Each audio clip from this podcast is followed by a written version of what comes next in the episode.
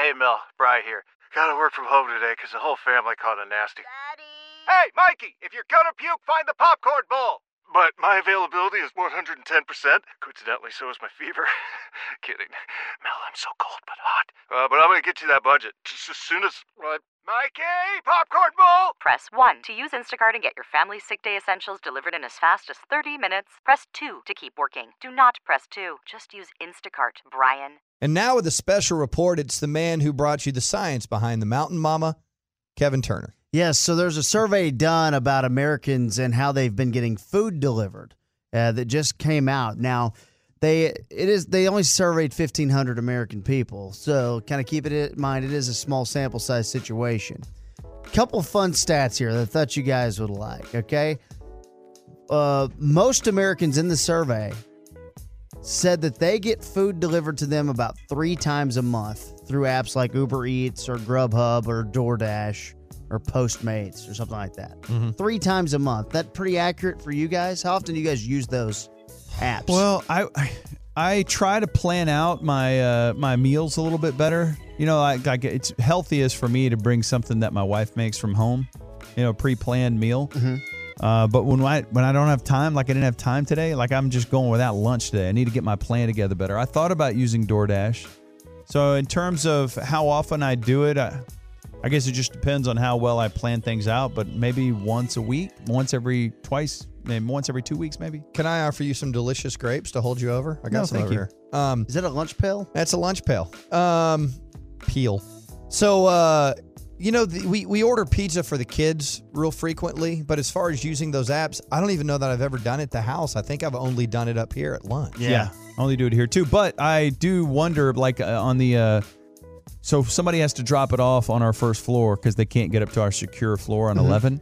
With the guards. And so I always wanted them to have whatever information they needed, as much information on the app. So I put in, hey, this is for the Ben and Skin show. Go to the desk, tell them it's that. But what if it's somebody who hates our show and they're delivering our food? That's a little, that could be a little scary. I used to work for Russ. I'll show you guys. Yeah. I always just say, call me when you get here. And then uh, hopefully we can con one of the front desk girls to come bring it up. Now, the top complaints by customers were uh, A, that the food was not warm or fresh. 17% of the people said that their biggest issue is that the food was not warm or fresh. I have never had that situation. It's what you order, dude. Nothing travels Yeah. worse than French fries. Yeah. Oh, French yeah, fries, fries do not horrible. travel. Smartest well. thing you've ever said right there. That's so Thanks. true. Thanks, Ben. Uh, 16% though, just uh, the next complaint was food delivered late. I've had that a couple times where you're like, man, I'm really trying to get this food by this time to work out with the schedule. But like, you know, some people might want to get their food delivered to them by their lunch break at work or whatever. You get that hour or 30 minute span. Hey, I need you to be there at the time you said you'd be here. The next one uh, complaint was incorrect orders. So I've seen no uh, complaints of pubes in their food. So that's good. God. Well, we did have that one story where the guy was uh, teabagging the queso or the salsa because he was mad about the tip. And that's the thing you you prepay, so you give the tip to the driver before they bring it. Yeah. So it's a tip of faith. Man, You're it saying, sure hey, man, is. listen, I always over tip because I don't want anybody teabagging my food. right. right. I hate that, the, the whole pre tip. That's unfair. And then the other thing, too, is like I always feel guilty when I've just gotten. I mean, me and my wife on Saturday went to lunch and had the worst service.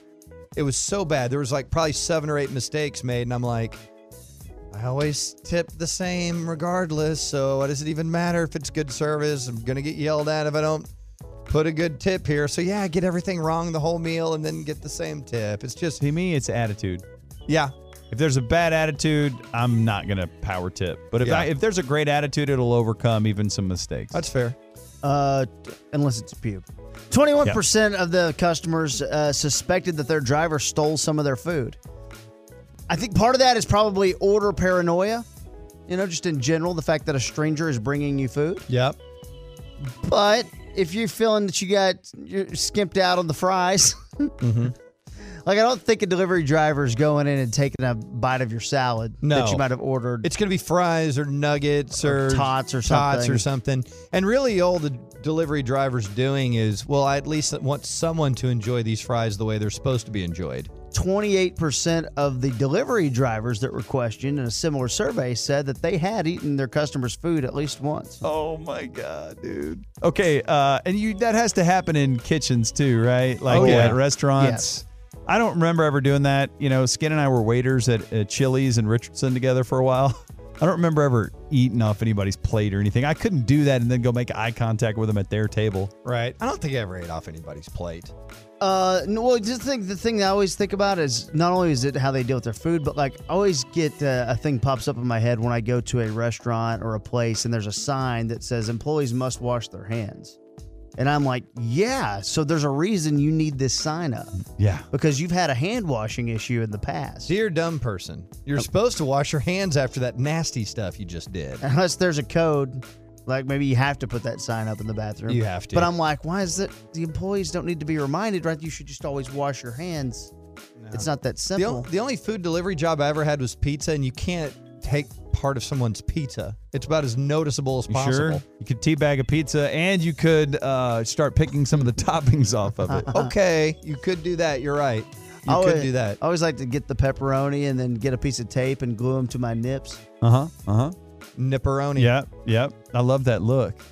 You know he's got that look. Yeah, and quickly, guys, on a scale of one to 10, how upset would you be if you found out your delivery driver took a couple fries? Okay.